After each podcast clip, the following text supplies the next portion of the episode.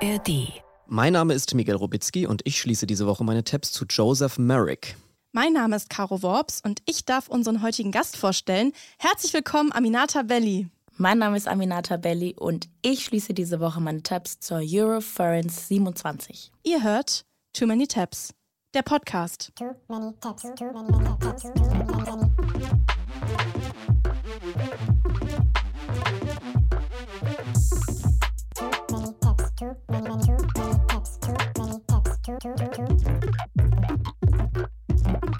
Herzlich willkommen bei Too Many Tabs, dem Podcast, in dem mein guter Bro und Kollege Miguel Robitzky und ich jede Woche unsere offenen Tabs schließen. Und herzlich willkommen bei uns im Podcast Moderatorin, Reporterin, Influencerin, Podcasterin Aminata Belli. Hi Aminata. Uhu, hallo, ich freue mich sehr hier zu sein. Wir freuen uns mega, dass du da bist. Danke. Du moderierst ja regelmäßig Talkshows wie Dieb und Deutlich und begleitest Menschen in Reportagen. Würdest du sagen, dass das irgendwas verändert hat an der Art, wie du Leuten begegnest? Das hat was mit deiner Menschenkenntnis gemacht oder so? Also mit mir hat das was gemacht und mit meinem Verständnis für Gesellschaft und Zusammensein. Ich habe aber schon vorher ständig mit Menschen gesprochen und sehr viele Fragen gestellt, auch als es noch nicht mein Beruf war. Einfach weil ich extrem neugierig bin und ich jede Möglichkeit nutze, um mehr zu erfahren über andere Menschen. Deshalb hat es die Art und Weise gar nicht so geändert. Also ich bin auf jeden Fall einfühlsamer geworden und habe sehr viel mehr Verständnis für andere Lebensrealitäten, weil ich schon so sehr viel gehört oder gesehen habe, wo man so als normaler Mensch eigentlich, also manche Dinge erlebst du ja gar nicht so in deinem Alltag. Und da habe ich echt Zugang zu vielen Geschichten und bin auf jeden Fall sensibler, würde ich sagen. Aber die Art und Weise, auf Leute zuzugehen, so im Generellen, war eigentlich schon immer so. Du kommst ja aus einer Schaustellerfamilie, ne? Und ich auch. Das ist eine Nein, Gemeinsamkeit, sonst würden das wir das hier nicht ansprechen. Ernst. Also ich war selber zwar da nicht mehr, sondern es ist die Generation vor mir, aber ich kenne quasi diese ganzen Geschichten von, ja, da, dass man da irgendwie auf immer in unterschiedliche Schulen sein muss und so. Also die werden auf Familienfesten immer wahnsinnig erzählt. Das ist Mich ja hat der es dann Hammer. persönlich, wurde ich verschont, aber ich finde es äh, trotzdem mega mein geil. lieber Freund, da hast du was verpasst. ja, Wie ja. war das? Also wie, wie ist das, wenn man dann jede Woche wieder sich irgendwie in eine neue Klasse dann einfindet? Für mich persönlich war das ja normal. Ich fand es halt so richtig komisch, dass die anderen Kinder da immer saßen. Und ich war so, okay, wie ist das für euch? Boring. Ihr geht hier jeden Tag in die gleiche Klasse. Oh mein Gott.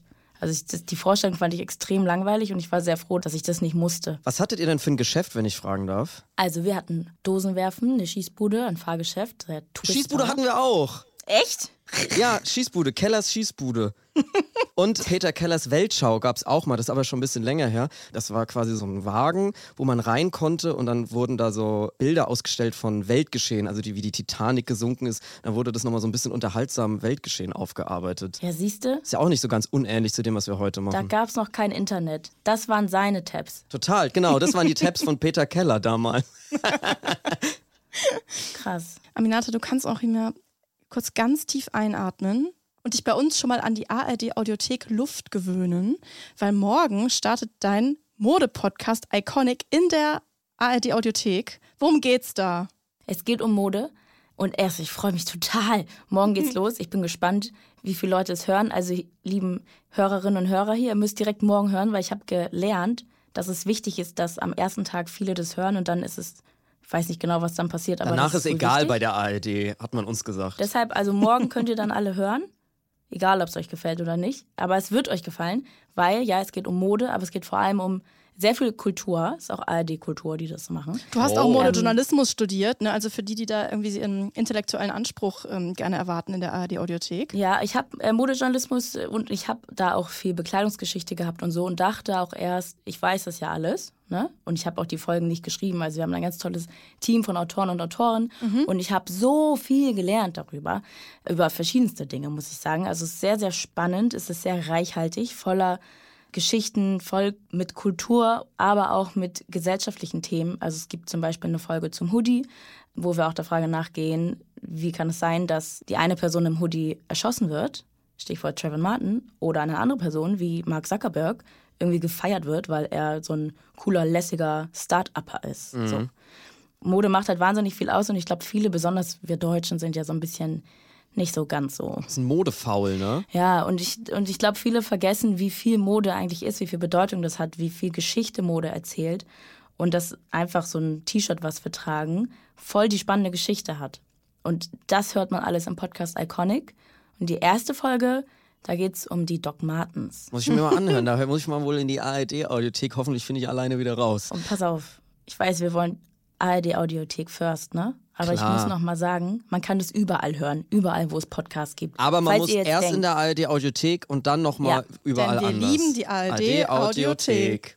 Also, wenn ihr heute hört, am Mittwoch, dann kommt am Donnerstag Iconic raus, der neue Podcast von Aminata. Und dann lief gestern am Dienstag Deutsche Schuld, Namibia und der Völkermord. Genau. Die Reportage, da bist du nach Namibia gereist, hast dich mit der Kolonialzeit und mit dem Völkermord an den Herero und Nama damals in Deutsch-Südwestafrika beschäftigt. Ich muss sagen, wir haben in der Schule nie darüber geredet. Ich habe mich auch erst viel später so im Studium damit beschäftigt und so für eine Recherche, die ich mal fürs ZDF-Magazin gemacht habe. Aber sonst, wenn man sich nicht aktiv bemüht, dann kommt man hier tatsächlich an deutschen Schulen nicht wirklich damit in Berührung. Alle Menschen haben mir geschrieben, sie haben nichts gelernt oder vielleicht nur mal ein bisschen und natürlich überhaupt gar keinen Vergleich zu all dem Wissen, was wir über Hitler und seine Freunde haben. Auch Leute, die so nicht jede Woche an einer. Schule sind. Wir lernen, wir lernen, wir lernen nichts darüber.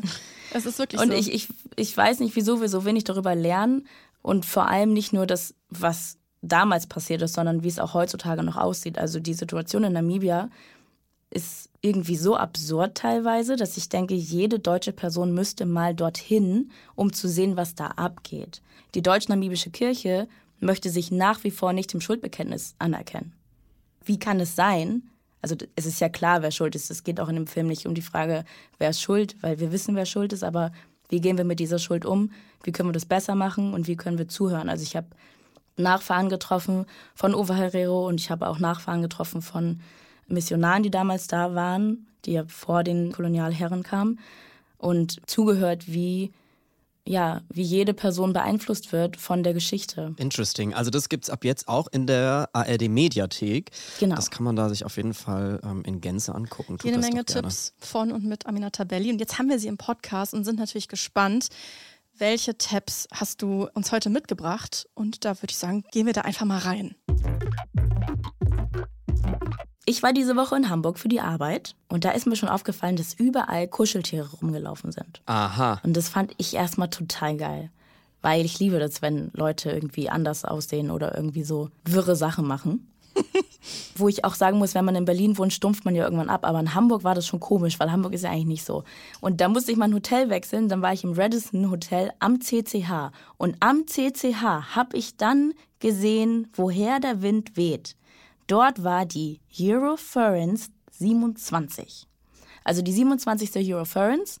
Und wer sich jetzt fragt, was es ist, ist nicht irgendwie Eurodance oder so, sondern ist die größte Convention für Furries in Europa. Wir Geil. müssen vielleicht kurz sagen, was ein Furry ist. Also ein Furry oder die Furry Fandom, es ist eine Furry Community, sind Leute, die gerne im Tierkostüm rumlaufen, würde ich sagen. Oder auch andere Sachen machen. Also Leute, die eine Faszination haben für Ja. Kuscheltiere oder Comicfiguren und sich dann komplette Fursonas aufbauen, also eine Furry-Persona. Und dann so rumlaufen wie so Goofy in Disneyland, dann in so Ganzkörperkostüm. Und ich glaube, Ja, die werden genau. oft dann in so eine, wird das in so eine erotische slash King-Richtung geschoben, aber es muss gar nicht sein, ne? Es kann auch einfach Spaß daran sein, sich als Tier oder Tierfigur zu verkleiden. Genau, ich habe da nämlich schon direkt meinen ersten Tab geöffnet, von Wikipedia einfach, ne? Weil ich da mal gucken wollte, weil ich weiß, dass die Furries auch eigentlich das doof finden, wenn man nur sagt, das ist ja alles nur mit Sex und so.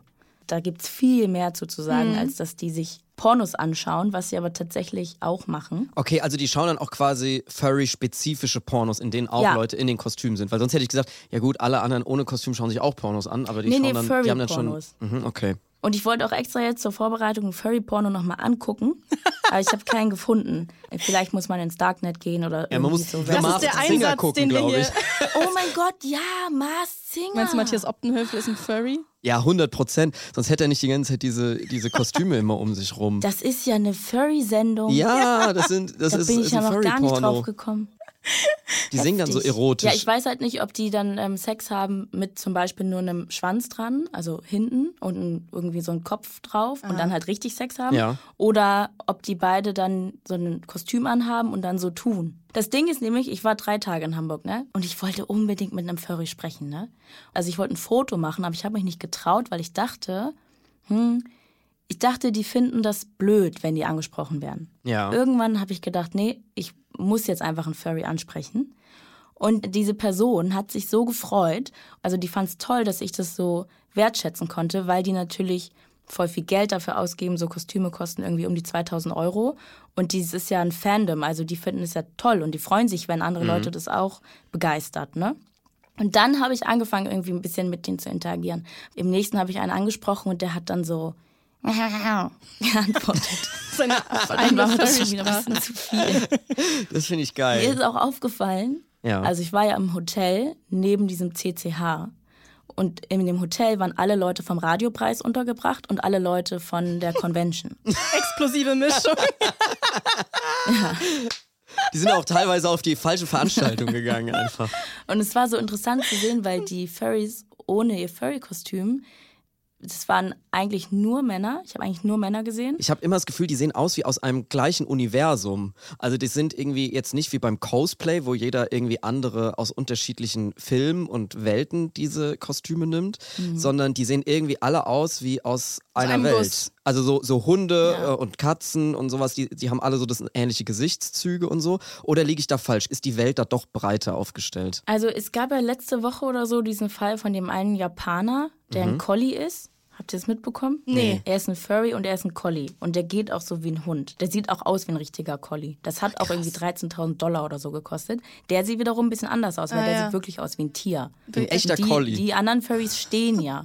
Ja, der läuft dann auch so auf allen Vieren. Der hat auch eine Frau sogar, die macht das dann mit. Ach krass. Sind das hauptsächlich wirklich so Original-Figuren, die Leute sich selber ausgedacht haben? Oder gibt es auch welche, die impersonieren dann quasi schon bestehende Charaktere aus irgendwelchen Comic oder. Ja, es gibt beides. Mhm. Und man kann alles sein. Und das Krasse ist ja auch eigentlich, du kannst unter dieser oder in diesem Suit kannst du ja auch jede Person sein. Und das finde ich auf der einen Seite mega cool, aber gleichzeitig auch ein bisschen creepy. Mhm. Was Mystisches hat Ich habe auch beobachtet, ich habe ich hab die einfach beobachtet, viele waren so körperlich und hab, wenn die sich so begrüßt haben, haben die sich ganz lange in den Arm genommen. Die sind sehr lieb irgendwie miteinander gewesen, das war schön. Also jetzt stell dir mal vor, du bist so ein Mann in so einem Furry-Kostüm und das ist auch so dein Sex-Kink. Meinst du, da gibt es dann so Leute, die dann so durch so Disneyland laufen und das dann so toll finden, wenn dann so Winnie Pooh an dem vorbeiläuft? Das sind die mit einer Jahreskarte. Warum hat es, das sind die mit der Jahreskarte, genau. Und warum hat Disney das noch nicht kapitalisiert, dass man dann in diesen Disney-Hotels abends sich noch Winnie Pooh aufs Zimmer bestellen kann oder so? Lapdance von Goofy. Oh oh. Oh nein. Ja, ich finde, das ist alles ist ein bisschen schwierig. Da sind mir die Kinder zu viel involviert. So. Ist es nicht irgendwie auch weird, dass Goofy und Pluto beides Hunde sind, aber der eine ist das Herrchen und der andere ist das Haustier? Ja, das ist total weird. Aber ist der eine nicht ein Furry und der andere ist ein echter Hund? Vielleicht ist Goofy Stopp, einfach stopp, ein stopp, Furry stopp. gewesen. Immer. Also Goofy ist eine Meterebene vor, vor Furry. Ist das nicht verrückt? Und so seinen Goofy ist eigenen zusammen- Hund an der Leine. ist der zusammen Hund. mit einer Kuh, Clarabella. Na gut, stimmt. Da macht überhaupt nichts ist Sinn. am Ende Egal. dann ja auch ist ja fiktiv, verrückt. ne? Ist am Ende dann, ja, das ist, haben sie sich dann ausgedacht, ne? Ja. Aber die Furries, die sind real. Die Furries sind real und ich habe hier eigentlich auch Tabs dabei. Sagt ja eigentlich immer Tabs oder Tabs? Ich sage immer beides. Man kann beides sagen, weiß, Tabs, Tabs, sag. wie auch immer. Tabs ist ja eigentlich für die Spülmaschine. Also wir öffnen mal meinen Tab hier, den wollte ich eigentlich am Anfang einmal öffnen, damit wir einmal einen Eindruck bekommen, was abging bei der Eurofurence. Das Beste am Tiersein ähm, ist mal wirklich in eine andere Rolle schlüpfen zu können, mal jemand ganz anderes sein und einfach mal auf Leute zugehen können, einfach kuscheln, einfach äh, ja, ein bisschen verrückt sein, ohne sich irgendwie Gedanken machen zu müssen, wer das ist und äh, ob das irgendwie Konsequenzen hat. Aber ich muss sagen, man kann nichts dagegen haben. Also die sehen alle super lieb aus, die umarmen sich die ganze Zeit, sie sind kuschelig. Es ist natürlich ein bisschen ein skurriler Anblick. Warum nicht? Es ist lieb irgendwie. Sobald ich die angesprochen habe, war jede Person war so nett zu mir und so offen Ja. und ich habe dann irgendwie angefangen, mir alles durchzulesen und habe überall auf Instagram unter dem Hashtag Furries gesucht und war voll begeistert davon, weil die so, also die sehen ja so krass aus, die Kostüme sind so aufwendig gemacht, das sieht man ja, dass ich das sehr, also ich war sehr, sehr, sehr begeistert von denen und ich will unbedingt eine Follow Me Reports äh, Reportage machen und nächstes Jahr zur Eurofurence mit meinem eigenen Furry-Kostüm.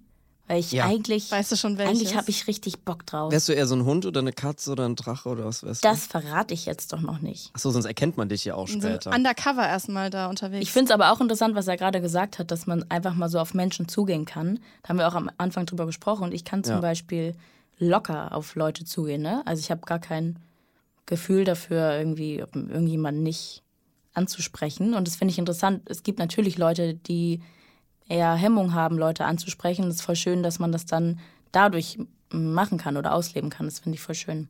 Und ich hatte auch das Gefühl, weil ich habe mir dann so Vlogs angeguckt und ja, aus der Community Berichte, weil da wiederum wurde auch nicht wirklich gesprochen. Ich habe jetzt gedacht, da kommt dann so ein Vlog und dann ist da irgendwie Henning und sagt, hallo Leute, ich bin bei der Eurofurence und ich zeige euch, wie ich mich fertig mache und bla bla bla. Aber jedes Video, was ich im Internet gefunden habe, war immer nur so gefilmt, was passiert. Und da wurde auch nicht viel gesprochen. Ja, als du gerade gesagt hast, dass du auf so eine Convention in deinem Kostüm gehen willst, dann weiß ja keiner, dass da drunter Aminata Belli ist. Also es könnte ja auch sein, dass Olaf Scholz oder so ein Furry ist und geht auf diese Conventions. Das würde ich machen, wenn ich irgendwie Justin Bieber wäre oder Das so. wäre so geil. Da kann man noch mal richtig halt ein Hund sein. Ich muss sagen, ich bin wahnsinnig fasziniert. Ich habe schon vorher auch mal von Furries gehört, aber ich war noch nie so intensiv mit Furries an einem Ort. Und es war auch immer witzig, ins Hotel zu gehen. Und es, lief, es liefen halt immer random einfach Tiere rum. Ja, und Leute vom Radiopreis. Ist dann irgendwie so, ist dann so Norbert Grunder irgendwie in so ein Furry reingelaufen oder wie habe ich mir das vorzustellen? Alles normal. Irgendwann haben die Aftershow-Partys sich so vermischt. Geil. Ich wollte noch sagen, Mhm. auf einem meiner geöffneten Tabs steht, dass die Nationalität der Furries 34,9 Prozent sind äh, aus den USA und aus Frankreich nur 1,3 Prozent. Das sind nur die im Disneyland Paris. ja. Und China 11,11 Prozent. Und Deutschland? 8,2. Verrückte Community. Vielen, vielen Dank für den Einblick und irgendwie krass, dass du jetzt so nah dran warst. Ich bin gespannt auf den Report nächstes Jahr. Ja, ich hoffe, ich komme noch näher dran. Ich hoffe, ich komme richtig rein. Aber nicht, Kommst du auf nicht, jeden sag Fall das nochmal bei nicht uns so. vorbei. Ja. aber nicht in, nicht in die Kink-Ecke. Alles klar. Wobei, ich habe den Porno ja nicht gefunden. Vielleicht stehe Vielleicht ich ist ja es ja drauf. gut. Ja. Ich würde sagen, wir kommen raus aus, aus der Furry-Ecke. Vielen Dank, Aminata, für deine Furry-Tabs. Und wir gehen mal rüber zu äh, Miguel. Ja, ich habe mir heute ein paar Tabs rausgesucht, die nämlich auch im weitesten Sinne mit dem Thema Rummel und Jahrmarkt zu tun haben. Dachte ich, das passt vielleicht heute mal ganz gut. Aber aus einer ganz anderen Zeit. Und zwar äh, befinden wir uns im viktorianischen England in meinen Tabs, also im 19. Jahrhundert.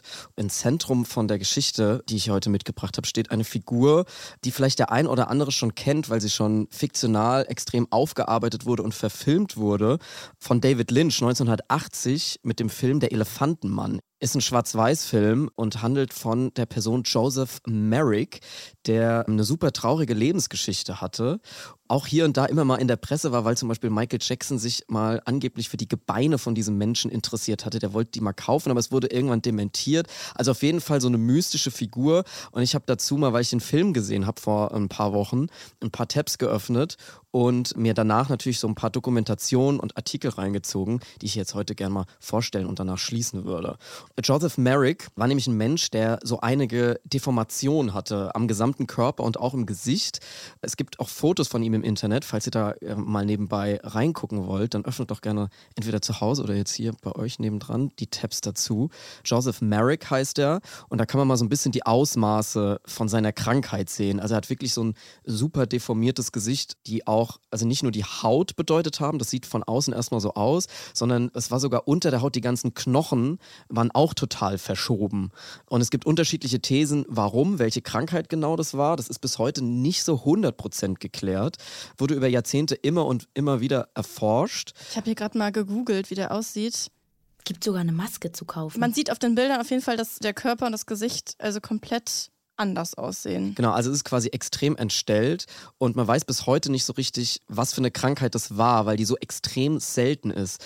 Viele sagen, das war das Proteus-Syndrom, was quasi so ein Gendefekt ist, oder die Recklinghausen-Krankheit und so 100% kann man das bis heute nicht sagen. Also er hat aber wirklich so Auswüchse überall, dass er nicht liegen konnte, das heißt, er musste auch im Sitzen schlafen und so weiter. Gott.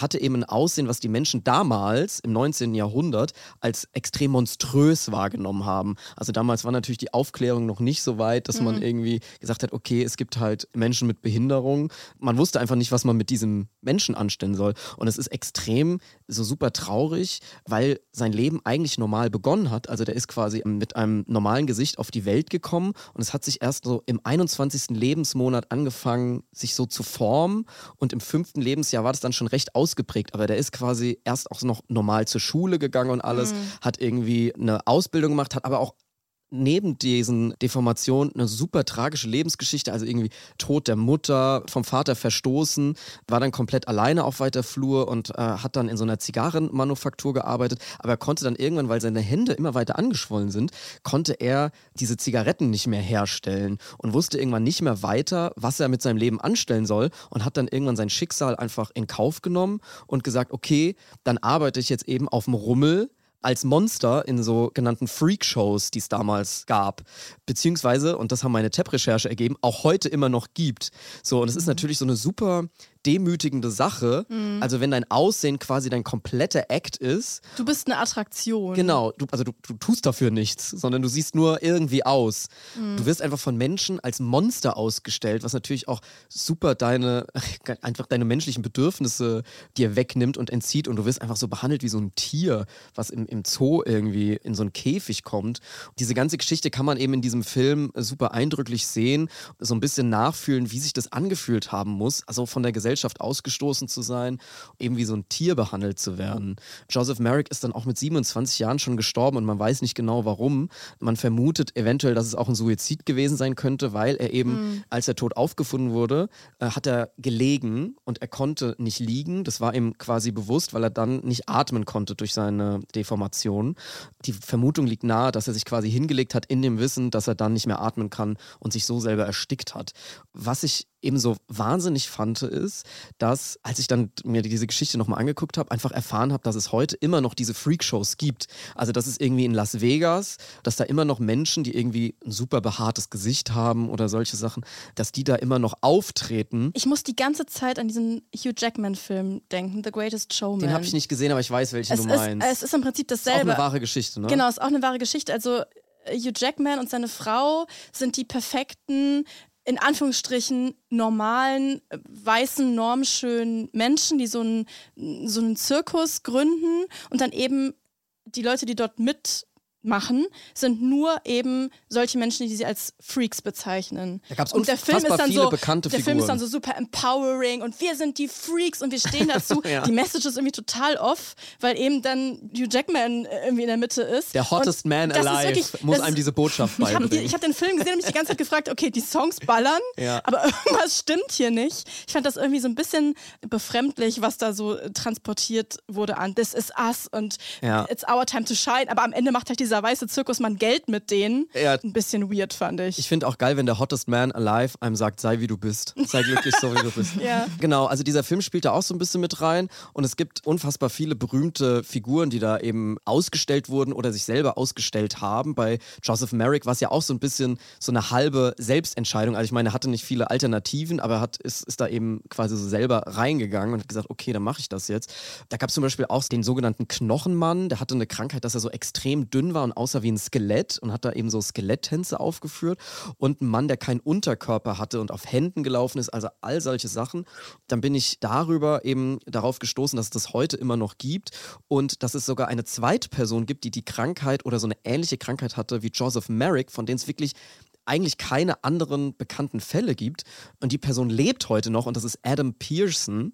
Adam Pearson ist quasi die zweite Person auf der Welt, die so eine ähnliche Deformation am Gesicht hat wie Joseph Merrick. Und es gibt eine sehr interessante Doku über ihn auf YouTube, in der er äh, solche Freakshows untersucht und überlegt und so abwägt, selber Teil davon zu sein oder nicht.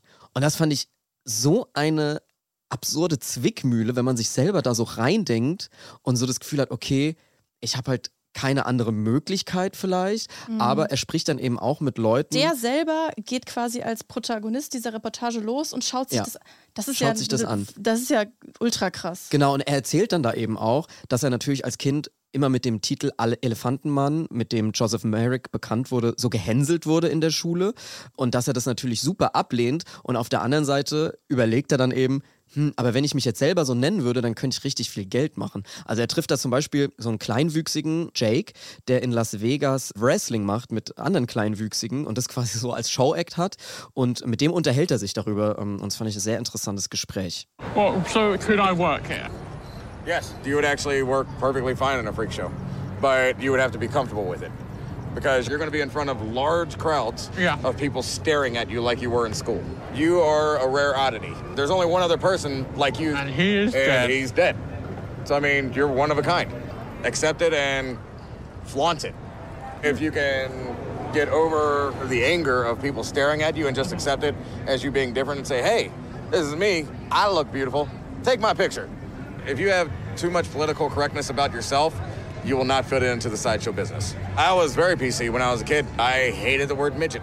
But once I started seeing what I could do, how much money I could make, and if I had just accepted the word and marketed it, ching, ching, ching, ching, ching, ching, ching, on money, that PC correctness was gone. So super interessant. Ich will von euch unbedingt wissen, was ihr machen würdet. Ich fand's auch eine super Zwickmühle. Also der Take, ich übersetze es auch gerade nochmal. Runtergebrochen ist der Take, dass sie das empowern und damit halt Geld machen und es halt akzeptieren, dass sie diese Außenseiterrolle haben aufgrund ihres Äußeren oder sonst irgendwelchen anderen Behinderungen und das quasi akzeptieren, dass die Gesellschaft sie ausstößt, um daraus Geld zu machen. Sie sind quasi voll bewusst, ne, dass das so einfach auf eine Art sich selber degradieren. Ne? Du wirst angeguckt wie in der Schule, du kriegst die gleichen Wörter um die Ohren geworfen in der Schule, aber gleichzeitig auch diesen Move so, okay, I take it und ich mache halt Geld damit. Was ich da an dieser Doku auch nochmal so interessant fand, ist, dass dieses Schicksal einem nochmal viel deutlicher wurde. Also Joseph Merrick, das klingt ja okay, 19. Jahrhundert, du siehst irgendwie so Schwarz-Weiß-Fotos und hast so eine super auffiktionalisierte äh, Filmversion davon. Aber wenn die das so abwägen und darüber reden, es wird einfach einem nochmal deutlich bewusst, es sind echte Menschen Ich finde mit echten ich finde krass, wie abgeklärt, wie dieses Gespräch zwischen den beiden Mhm. ist. So, ja, wir wissen beide, wie es ist. Guck dich an, guck mich an. Was sollen wir machen? Bei mir klingelt die Kasse, seit ich quasi da draus wie Kapital schlage. Ich finde es wahnsinnig krassen, krassen Gedanken und krasse Zwickmühle, in der man da steckt. Oder manche halt auch gar nicht, ne? Also, who am I to judge? Genau. Wenn das Geld dann wirklich bei ihm ankommt und niemand anders quasi ihn finanziell ausnutzt, was soll man dagegen sagen?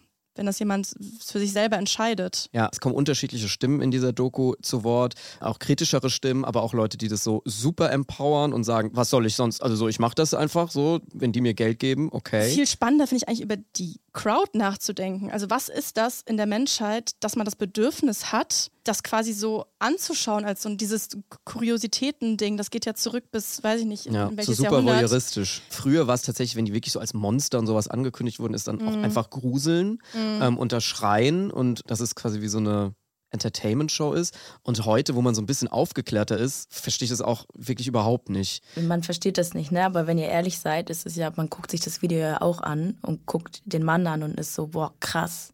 Das sieht so krass aus. Und du guckst es dir auch an und kannst auch irgendwie gar nicht weggucken, weil das ist, du hast es noch nie gesehen. Und gerade heutzutage, wo man schon alles gesehen hat, gefühlt. Also ich habe mir die Doku natürlich auch aus dem Grund angeguckt, ne? Also ich habe mir die Doku nicht angeguckt, weil der jetzt so ein ähm, normschönes Gesicht hatte, sondern weil der natürlich, weil mich, weil mich das Leben interessiert hat von einer Person, die eben mit so einem Aussehen durchs Leben geht. Und ich fand dann sehr interessant sein eigenes Hadern damit, dass er eben auch so erzählt, okay, ich wurde damit als Kind gehandelt, aber jetzt stelle ich mich eben auf die Bühne und nutze dieses Hänseln aus, um Geld zu machen. Und er entscheidet sich tatsächlich am Ende der Doku dafür, ein Stand-up zu machen. Und den habe ich auch nochmal mitgebracht, den können wir auch nochmal anhören. The kids in the playground used to make me do impressions of the Elephant Man every day, and then just come up to me and say, "Not as good as John Hurt." As you heard, I've been around America meeting various freak show performers. I met a wolf boy in Mexico who said I was the first Elephant Man for 150 years, and I should be proud. I met a lobster boy in Texas who said I need to break out of the freak closet. And I met a still boy in New York that said if I got on stage and performed, I would definitely get sex. so here I am. Ja, also er hat sich dann am Ende tatsächlich hingestellt und äh, reißt dann die Jokes selber über sein Äußeres. Und ich kann schon mir vorstellen, dass es dann was selbst Ermächtigendes hat. Also, dass man dann quasi sagt, okay, ich mache die Witze halt selber, bevor sie die anderen äh, sie machen. Und ich glaube tatsächlich, dass der auch ganz gut verdient. Also, der war dann auch irgendwie bei Celebrity Masterchef und all solche Sachen. Aber trotzdem super schwieriges Gedankenspiel, sich da reinzudenken. Und ich bin auch nicht tatsächlich zu einem, ja, so einem richtigen Schluss gekommen, was ich dabei fühlen soll, wenn man sowas sieht. Aber ich wollte es gerne mal teilen, auch wenn man manchmal dann nicht weiß, wie genau man da zurückgelassen wird. Aber ich schließe die Tabs gerne dazu und würde euch empfehlen, mal diese Doku anzugucken und auch den Film. Also es ist trotzdem super interessant. Also ich denke auch voll viel drüber nach, was würde ich machen, wie fühlt es sich an. Ich glaube aber am Ende können wir gar nicht nachfühlen oder verstehen, wie sich das Ja. anfühlt. Also ich glaube, Überhaupt dass nicht. es so ein so etwas Besonderes ist, dass man da gar nicht reinkommen kann, gefühlsmäßig. Und sag mal, diese in Anführungsstrichen Freak-Shows, also diese, ne, das, was heute noch gibt, ist das jetzt auch so ein Ding, was jetzt so in Las Vegas standardmäßig ist oder ist das auch unterwegs auf Jahrmärkten? Das ist auf jeden Fall in ein paar Ländern verboten worden dann auch. Da haben wir auch hier, glaube ich, sogar schon mal im Podcast drüber geredet, dass es ja zum Beispiel im Holiday Park auch bis irgendwie in die 80er, 90er Jahre ja auch noch Kleinwüchsige ausgestellt wurden und so. Als also eine Attraktion. Parkattraktion. Also das ist auf jeden Fall, glaube ich, noch nicht so wahnsinnig lange im kollektiven Kopf angekommen, dass es irgendwie nicht so eine geile Idee ist. Es gibt auf jeden Fall Länder, in denen ist es verboten und in Las Vegas ist es, glaube ich, so, ja, ist es okay, da ist irgendwie alles erlaubt. Ja, das ist dein Leben, es ist dein Gesicht und das ist dein Körper und es ist eben nicht was, was du abends, wenn du nach Hause kommst, wie so ein Furry, dann irgendwie ablegen kannst. Du bist das halt immer und Leute nehmen dich wahr als, als so eine Attraktion. Ja, es ist wirklich verrückt, auch dass diese Shows in der, in der Form existieren. Voll. Und wir uns die kollektiv, da schließe ich uns ja mit ein, als Menschheit, dass wir da irgendwie so ein Interesse haben, uns das anzuschauen. Aber ich persönlich würde zum Beispiel nicht Eintritt bezahlen und in eine Freakshow gehen und das aktiv unterstützen. Ja. Das finde ich ist eigentlich das, das, das Verrückte, dass Leute das machen und denken, das ist okay, das ist eine gute Idee und ich glotze den jetzt an. Ich kann mir vorstellen, dass es gerade jemand hört und denkt, hey, genauso ist es mit Zoos. Wieso ist es normal, dass wir in den Zoo gehen und Geld dafür bezahlen, um Tiere zu sehen, die nicht in ihrer Umgebung aufwachsen und leben? Und wir denken, das ist auch okay. Das wird ja auch schon jetzt äh, ein paar Jahre diskutiert, ne? ob man das nicht irgendwie abschaffen sollte. Für diese Woche schließe ich dann auf jeden Fall äh, diese Tabs und fand es auf jeden Fall super interessant und ein Thema, das in mir viele Gefühle ausgelöst hat, die noch nicht sortiert sind. Aber dann würde ich sagen, dass wir uns nächste Woche wiedersehen. nächste Woche mit neuen frischen Tabs. Und wenn ihr zu Hause Tabs offen rumliegen habt und Rabbit Holes, in die ihr euch eingebuddelt habt, dann schickt ihr uns doch gerne. Ihr erreicht uns über Social Media. Da heißt du at Miguel R aus A und ich at Caro Worps. Oder ihr schreibt uns eine Mail an. Too many ndr.de. Natürlich könnt ihr auch sehr gerne Aminata reinfolgen. Wie heißt du auf Social Media? Ich heiße Aminata Belli, A-M-I-N-A-T-A-B-E-L-L-I. Aber wichtiger ist, dass ihr die äh, Doku schaut in der ARD-Mediathek. Und dein Podcast kommt auch raus. Genau. Morgen. Und deep und deutlich und alles. Also, ihr könnt mir aber auch gerne auf Instagram folgen. Da poste ich das dann und teile die Links. Das ist dann ganz einfach. Ja, dann würde ich sagen, haben wir alle unsere Links zusammen. Ja. Hat jeder seine sieben Links jetzt beisammen? Dann fahren wir jetzt los. Ja, vielen, vielen Dank nochmal, Aminata, dass du da warst. Danke, dass ich dabei sein durfte. Das hat richtig Spaß gemacht. ich freue mich auf alle weiteren Folgen von euch und höre die immer an. Tschüss, Aminata, und bis nächste Woche an alle anderen. Und jetzt gibt es noch eine kleine Cross-Promo aufs Ohr. Wow. NDR Cross-Promo, Cross-Promo, Cross-Promo.